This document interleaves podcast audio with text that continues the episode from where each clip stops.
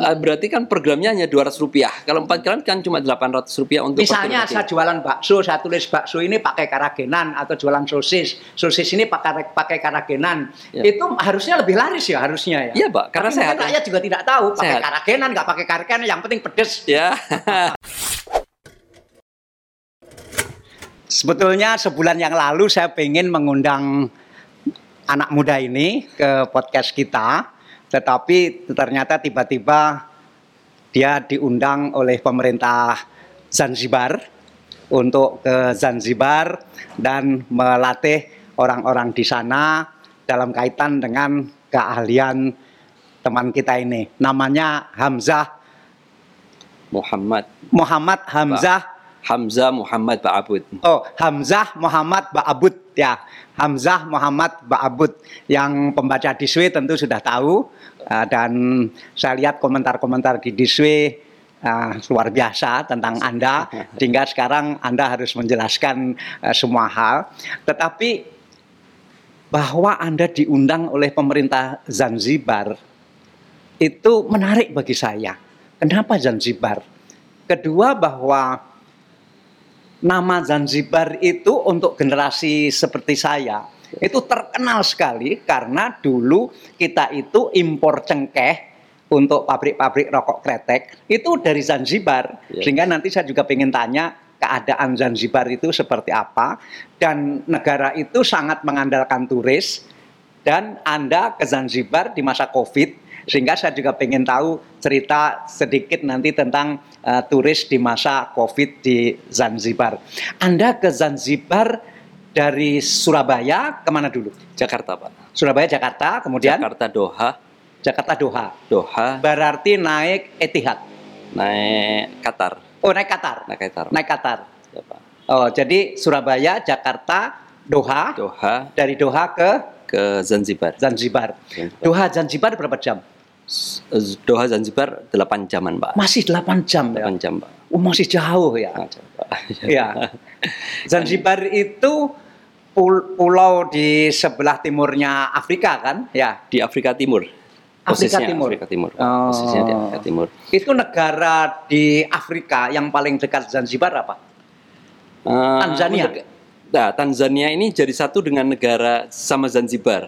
Masing-masing memiliki presiden.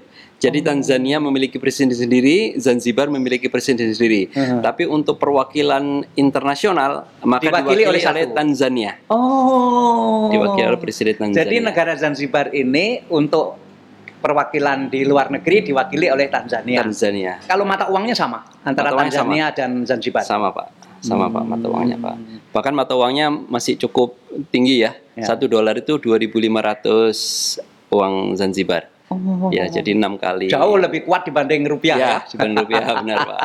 Benar Pak. Benar. Nah, Anda di sana diundang untuk mengajarkan apa? Ya, eh, pertama kali kita datang sini adalah eh, duta besar Indonesia untuk Tanzania, Heeh. eh, Profesor Pardede. Heeh. Dia ingin be- karena di Zanzibar itu sendiri menghasilkan rumput laut. Oh. Jadi dia akan apa namanya apa namanya cari hubungan eh, luar negeri antara Indonesia dengan Zanzibar ini apa yang bisa di Oh, dikerjasamakan. Hmm. Nah, maka eh, salah satunya adalah rumput laut. Selain Bapak tadi katakan cengkeh tadi, Mm-mm. ada ber- ada sudah ada perusahaan Indonesia yang berada di sana, Pak. Oh. Ya, Aha. berada di sana untuk menyuling daripada daun cengkeh. Oh. Dan sampai hari ini Indo- Indonesia kelihatannya masih impor cengkeh dari Ya ya tentu sana. masih ya karena Masih kualitasnya yang meskipun kita menghasilkan uh, mulai menghasilkan banyak cengkeh waktu itu, Pak. tetapi saya dengar dari teman-teman pemilik pabrik rokok itu tetap perlu cengkeh dari Zanzibar karena untuk campuran begitu. Iya, Pak. Hmm. Benar. Nah, di sana maka yang selama ini BUMN yang selama ini menangani tentang cengkeh itu, ah, saat ini itu dia mulai bergulat di rumput laut.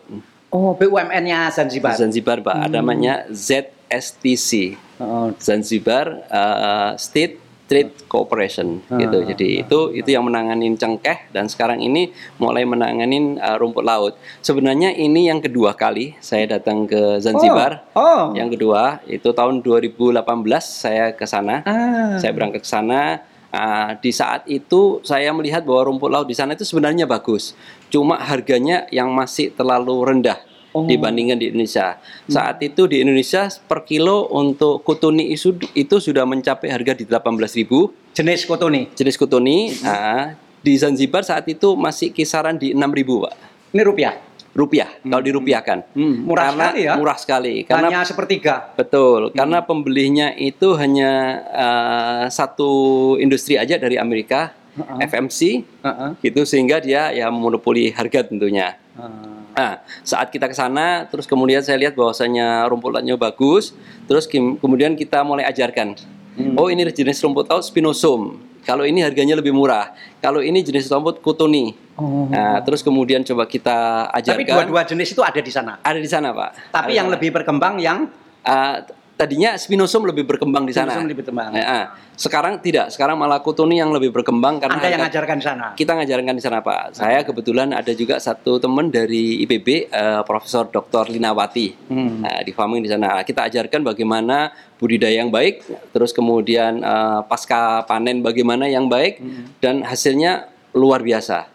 Dan Mm-mm. dan dan saya kita minta sama pemerintah Zanzibar kebetulan cukup baik eh, Madam Aminah eh, Oh. Menteri Menteri Perindustrian dan Perdagangannya Hmm, hmm. cukup baik dan cukup sukses dia uh, bahkan uh, datang ke hotel kita Oh. menyambut datang ke kita dan sebagainya seperti itu Pak. Nah, terus kita minta sama mereka untuk uh, untuk jadi pembeli juga terhadap rumput laut yang ada di sana supaya ada ada ada Neraca ada keseimbangan harga, Ya, ya. ada keseimbangan Oh, harga seperti harga. itu Pak. Nah, dengan begitu alhamdulillah waktu kemarin kembali yang kedua itu harga rumput di sana sudah 14.000.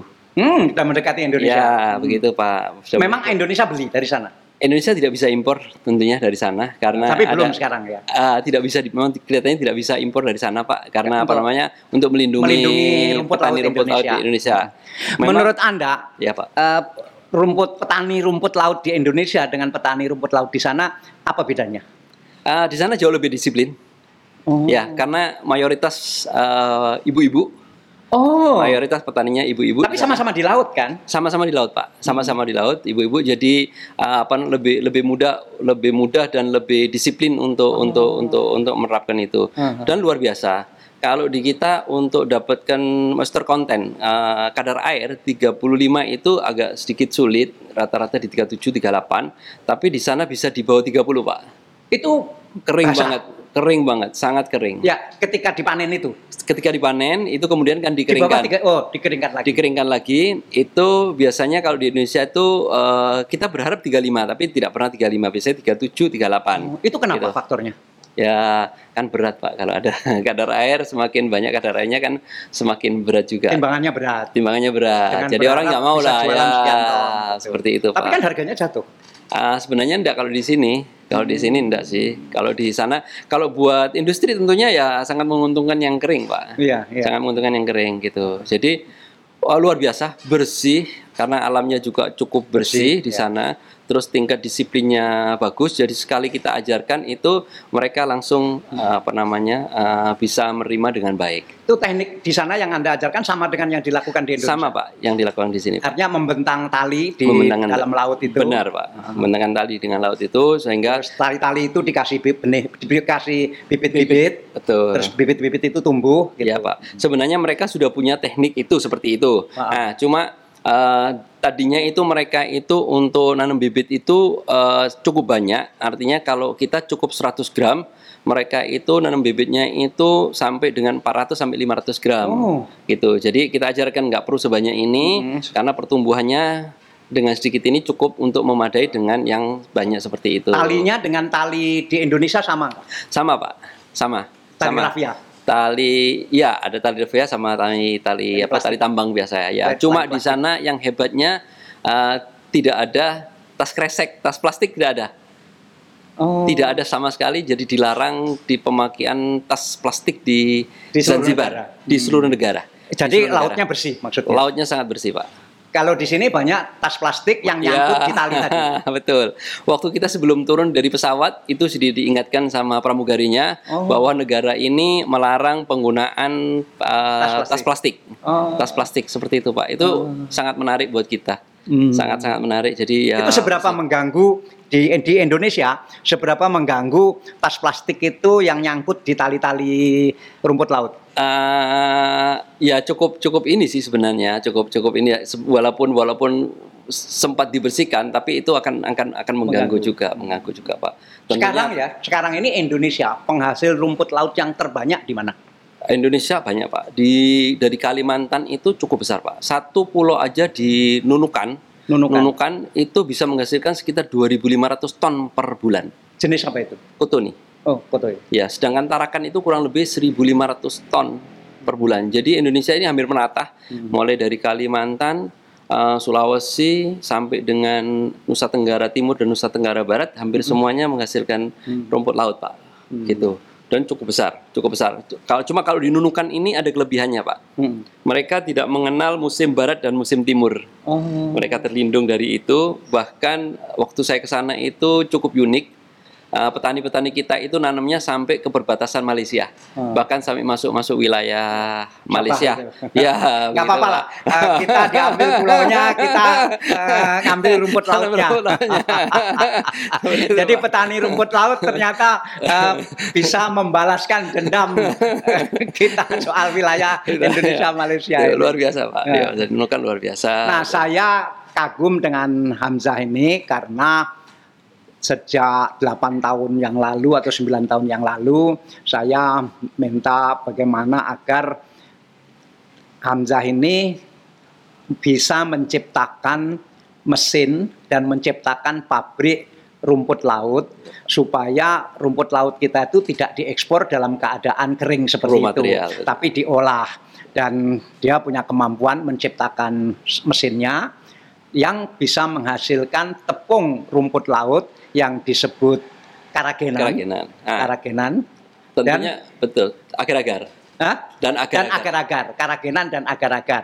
Akhirnya pabrik itu jadi dan saya meninjau ke sana 8 tahun yang lalu dan menghasilkan karagenan yang sangat baik. Nah, waktu itu Anda ketika menciptakan mesin itu, Anda dapat inspirasi dari mana? Iya Pak, sebenarnya eh, sebenarnya untuk terinspirasi sebenarnya sebelumnya itu saya memang sudah ada pengalaman di di bidang rumput laut itu semasa kuliah kita ada belajar belajar. Santar, waktu itu di di Swiss diperdebatkan Anda ini lulusan Unmer atau Universitas Merdeka atau Brawijaya? Enggak, urusan Merdeka Pak. Universitas Merdeka Malang. ya, Ya. jurusan teknik mesin. Jurusan teknik mesin. Teknik mesin, Ya. saya teknik mesin Pak. Nah, di sana eh, di sana saya sudah banyak berkecimpung di bidang rumput laut. Hmm. Tahun 2001 sebenarnya saya sudah mendirikan pabrik rumput laut ada di Bogor Pak. Oh. bekerja sama sama rekan saya di sana. Hmm.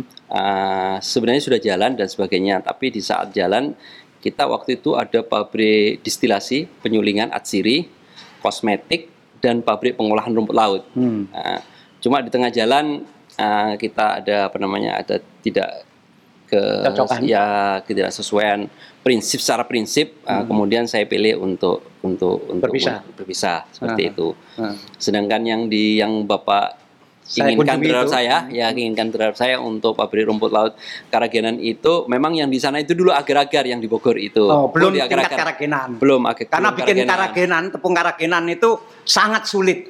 Uh, sama dengan porang menjadi Eh, glukomanan. glukomanan. Benar, Pak. Jadi kalau rumput laut menjadi karagenan, porang menjadi glukomanan, Iya, Pak. itu membuat tepungnya itu tidak gampang Benar. karena kalau porang harus dihilangkan Oksalat. eh, gatel-gatelnya Ya, segala oksalat. macam itu. kalau rumput laut kenapa sulit? Uh, sulit karena memang teknologinya memang kan tidak di, tidak dimiliki sama kita. Jadi sebenarnya kita itu di image sebenarnya bahwasanya kalau kita produksi pasti kualitasnya jelek, Hmm. kan gitu Pak. Nah, tentunya memang ya saya punya basic peneliti ya peneliti dan sebagainya terus saya suka memang uh, bergerak di situ. Ya alhamdulillah memang itu sudah saya bisa buktikan juga ke Bapak dan sebagainya.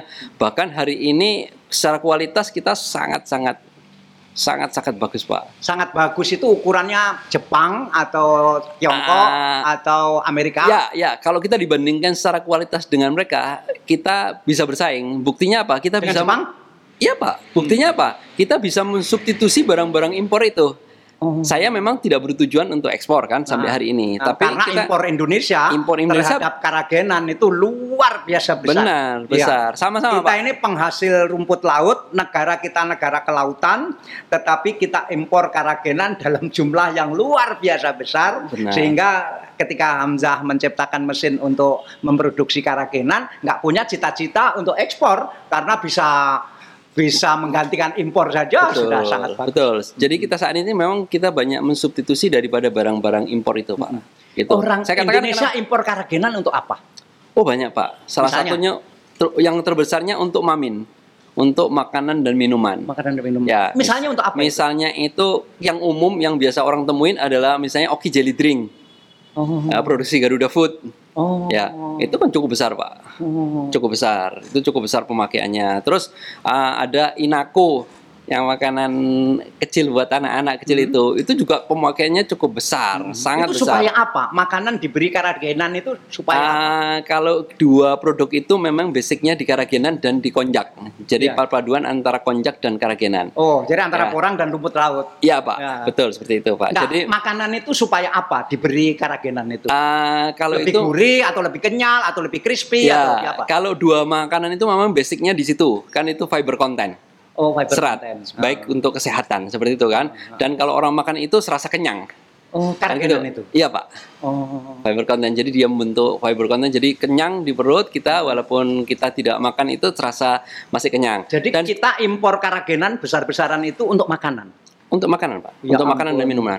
Indonesia Makanan dan minuman. yang begini hebat harus impor Ya, Pak. bahan untuk makanan. Betul, makanan dan minuman dan eh, karagenan itu untuk thickener, untuk pengisi. Terus kemudian untuk penstabil, Oh. gitu Pak, sebagai pengisi. Jadi sebenarnya kita ini hampir setiap hari, mungkin Bapak dan saya tiap hari berhubungan sama rumput Karagenan. laut, Nah. tapi kita nggak pernah tahu. Ah. Misalnya mulai dari bangun tidur kita pakai pasta gigi. Oh, pasta gigi itu pakai karagenan. Iya Pak, pasta gigi ada enzim, ada dark clay, Oh. ada dari itu sebagainya itu semua pakai karagenan. Karagenan. Biasanya yang membedakan itu agak gampang itu yang pakai karagenan dan pakai CMC Mm-mm. itu kalau tutupnya hilang. Oh. Kalau tutupnya hilang, kalau Tutup nggak- eh, pasta gigi. ya, itu. ha-ha. kalau tutupnya hilang, kalau nggak pakai karagenan dia keras, Oh. kering dia, nggak bisa dikeluarkan. Tapi kalau pakai karagenan dia tetap aja dia lunak. Ah. Dodol Garut yang pakai karagenan kalau kita patahkan tengahnya masih basah. Oh, dodol Garut. Jadi Ya, kalau ada pakai karagenannya kalau dipatahin masih bagus. basah dalamnya seperti itu Oh. pak seperti itu terus untuk apa namanya eh, yang terbesar itu untuk eh, proses daging daging. daging sosis terus kemudian Sosis. ya sosis Sosis yang terbaik itu harus pakai karagenan. karagenan pak Berarti bakso juga dong. iya pak bakso sudah banyak yang pakai yang sudah kita kita kembangkan itu sementara ini banyak pakai sudah pakai karagenan Dan Misalnya itu bakso ya dicampur karagenan. Itu bisa lebih apa?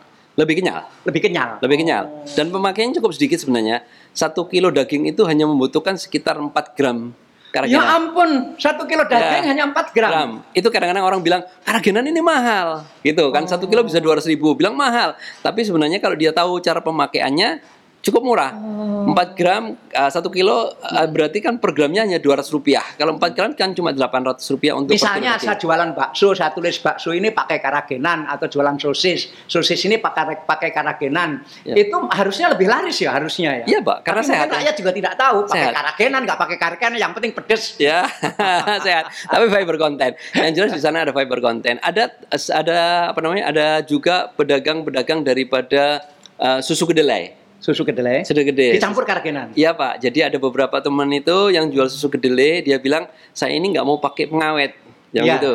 Jadi Oh. dia produksi subuh, bangun tidur subuh itu dia produksi sampai dia bisa jualan jualan tuh sekitar jam 12 siang zuhur lah. Setelah itu uh, rasa sudah mulai Berubah. berubah. Kalau nggak pakai karagenan. Kalau nggak pakai karagenan. Kemudian pakai saya- karagenan? Ah, kemudian saya berikan karagenan sama saya. ah, saya bilang formulanya saya nggak tahu ini, coba kamu coba aja, saya kasih gitu ya. Terus kemudian dia bisa menemukan formulanya itu bisa sampai jam 6 sore. Wah, Jadi waktu eh, ini para pedagang susu kedelai Iya. dan pedagang makanan apa pun ini harus tahu karagenan. Iya pak, satu itu. Yang kedua, begitu susu kedelai itu diberikan karagenan, maka tingkat suksesnya akan naik, kental. Oh. Orang yang beli seneng pak, dia bilang, oh enak ini banyak anunya, apa namanya? Kedelainya lebih banyak Ya, ini, padahal karagenan. Iya pak, dan rasanya enak pak. Kalau sudah pakai enak. kalau sudah pakai karagenan rasanya enak-enak sekali. Anda Membedakan. ini memproduksi karagenan satu bulan berapa ton? Kita saat ini antara karagenan dan agar-agar itu dua pak. Kadang-kadang lebih? Ada ada dua dua Dua dua produk. dua produk ini kisaran antara 10 sampai dengan eh, 13 ton lah, 13 sampai 15 ton Sebulan. sebulan. Sekarang a- di Indonesia ada berapa pabrik karagenan? Kalau pabrik karagenan nggak banyak pak ya. Ada Sentram, Mm-mm. eh, PT Kappa Karagenan Nusantara, terus kemudian ada di Semarang, Heeh, eh, Karagenan Indonesia, heeh. terus kemudian ada Galik. Galik itu punya pabrik juga di Pasuruan juga. Jadi rata-rata di Pasuruan sini pak. Kenapa Sama Pasuruan. pabrik karagenan umumnya di Pasuruan?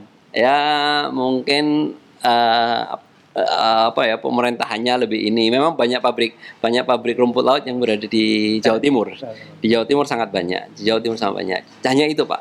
Yang Kalau pertama, semi refine ada, semi refine banyak. Semi yang Anda pabrik Anda, pabrik karagenan Anda yang pertama. tidak. Sentram, Oh. sentram, sentram cukup tua.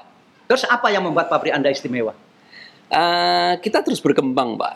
Hmm. Kita terus berkembang. Kita kan eh, cukup banyak Dari mahasiswa. sekitar 10 pabrik karagenan tadi, Empat, pak. oh empat. Empat. Dari empat pabrik karagenan tadi, umumnya mesinnya buatan mana?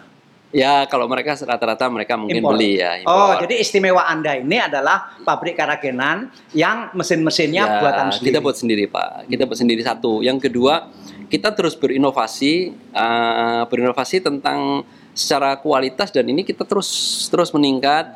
Dan hari ini itu di perusahaan kami itu sudah memiliki 14 paten yang 14? berhubungan 14 paten yang berhubungan dengan universitas. paten. Paten, hak paten.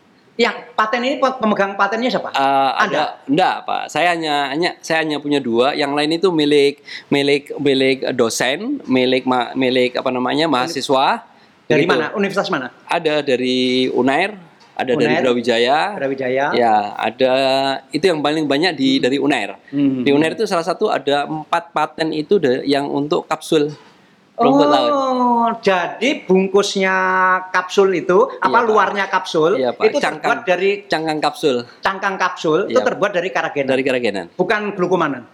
ah enggak pak dari Karagenan pak Oh, dari karagenan. Karagenan kan yang umum itu dari gelatin Oh, oh. dari tepung tulang dari Oh. gelatin tepung tulang Tapi itu semua hampir semua nah, terus terang aja eh, itu tingkat halalnya mungkin agak sedikit sulit Oh. berhubungan karena Indonesia nggak punya pabrik gelatin Oh, oh. ya jadi impor kalau dibilang sapi pun mohon maaf ini mungkin kalau motongnya nggak syari ke produk Islam nggak. Wah, halal ini juga penting bagi pabrik-pabrik obat di Indonesia Ya. yang memproduksi kap- kapsul supaya diterima pasar halal, Iya. maka bisa pakai karagenan. iya pak Hasilnya bisa sama dengan yang iya sama pak sama pak bahkan bagus bahkan bagus itu patennya ada di UNER. ada di UNER Wah. ada di UNER memang kerjasama waktu waktu waktu mulai itu eh, cukup lama kita ya saya riset dengan Dr. Pratiwi dari Sains and Teknologi di kampus C itu kita UNER. pertama ya pertama hanya bisa buat kapsul aja Hmm. gitu terus kemudian kita tingkatkan syarat-syarat dari kapsul uh, drug release-nya berapa lama pecahnya di dalam perut itu hitungan berapa detik Hmm. itu dan sebagainya itu semuanya syarat-syarat itu kita penuhin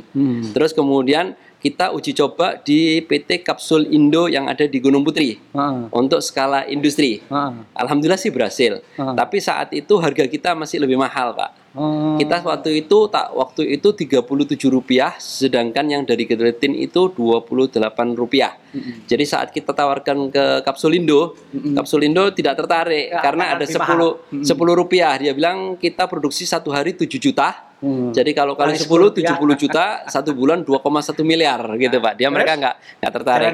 Nah, kita riset lagi. Hmm. Kita riset barengan lagi. Alhamdulillah akhirnya kita ketemu formula dengan harga yang hampir sama dengan gelatin. Hampir sama itu masih lebih mahal. Enggak, Oh, sama. hampir sama. Bahkan sekarang terakhir itu bisa lebih murah sedikit di gelatin. Hmm. Tapi jualannya lebih mahal, Pak.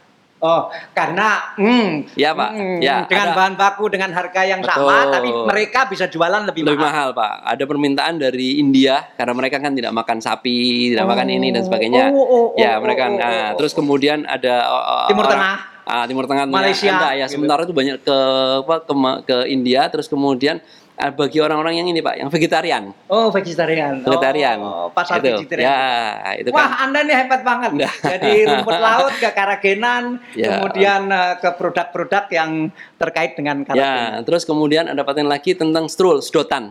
Oh, sedotan. Sedotan rumput laut. Nah, kemarin juara nasional eh, siswa dari SMK 1 Karimun Jawa. Hmm. Ya, memang magang di pabrik kita. Peranan Anda apa di sedotan karagenan ini? Ya, saya yang bimbing mereka. Pembimbing. Oh. Saya bimbing mereka. Mereka kan Anda magang. ini suka membimbing Ya. mahasiswa-siswa ya? Kem- kemarin Pak semester kemarin ada 40 mahasiswa yang PKL di tempat saya. Karena tem- eh, industri yang lain nggak mau nerima karena COVID, kondisi COVID dan sebagainya mereka nggak mau nerima, ya kita tampung banyak. Hebat. Terima kasih ya. Ya. Alhamdulillah Pak. Ya. Cuma syaratnya kalau di pabrik kita ini judulnya dari saya Pak. Judul PKL dan judul tugas akhirnya itu saya yang ngasihkan.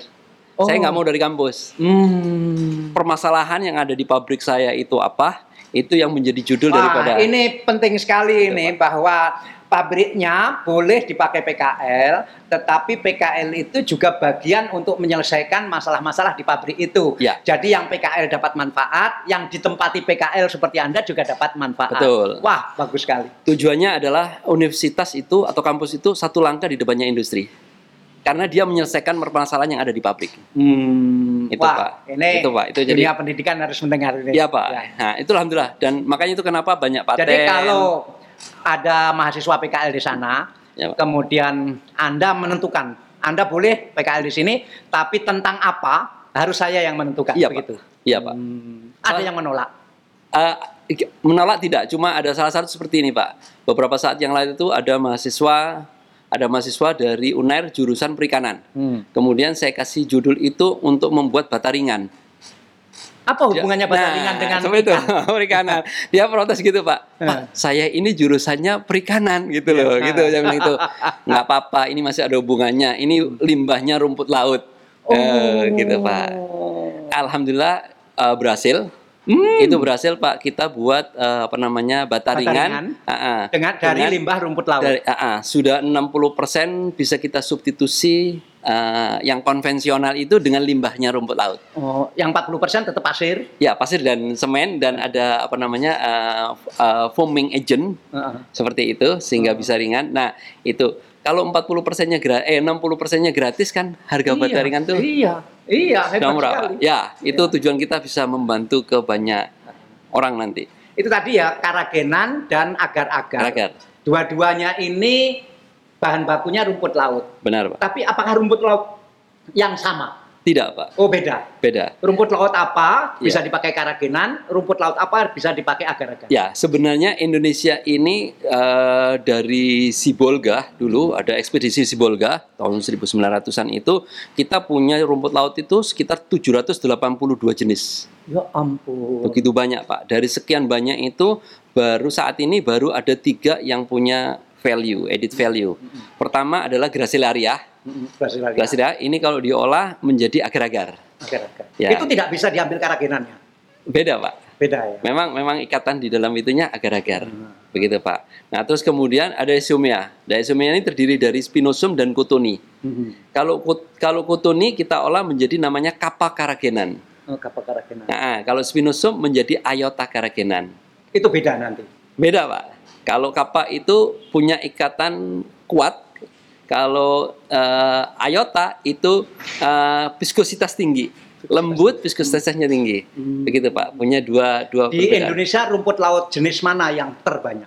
Sekarang ini kutuni Pak. Kutun. Kutuni terbanyak. Jadi Itu yang paling banyak dikembangkan kan harganya juga lebih mahal. Harganya bagus. Ya harganya bagus. Karena harga jual menarik. tepung agar-agar dengan harga jual tepung karagenan lebih mahal karagenan kan? Iya Pak. Selisih berapa persen? Nggak banyak. Nggak banyak. Nggak banyak. Nggak banyak. Nggak banyak. Cuma kan di Karagenan kan pabriknya nggak banyak. Kalau agar-agar kan pabriknya cukup cukup lumayan Apa, banyak. bikin tepung untuk agar-agar lebih mudah ya? Ah, ya, jadi jadi step-stepnya itu lebih lebih lebih mudah dibandingkan dengan Karagenan. Karagenan seperti itu, Pak. Nah, Oke. itu. Ya. Nah, Anda ini masih punya ayah, ibu? ayah, Pak, masih ada. Oh, Ibu ayah. sudah meninggal. Ibu ya. sudah nggak ada. Sudah nggak ada. Saya dengar ayah Anda hampir 100 tahun ya? 96 Pak 96 tahun. 96. Mudah-mudahan tetap panjang. Masih sehat. masih masih sehat masih sehat masih masih Hebat. sehat cuma nggak banyak keluar udah banyak di rumah mudah-mudahan ya diberi kesehatan Nah, jadi Anda sendiri pegang dua paten sekarang ya. saya pegang dua paten pak processing karagena processing karagenan dan processing agar-agar Makasih Hamzah ya. Bali Makasih. sama-sama Hamzah Muhammad 八步两，八个是一个。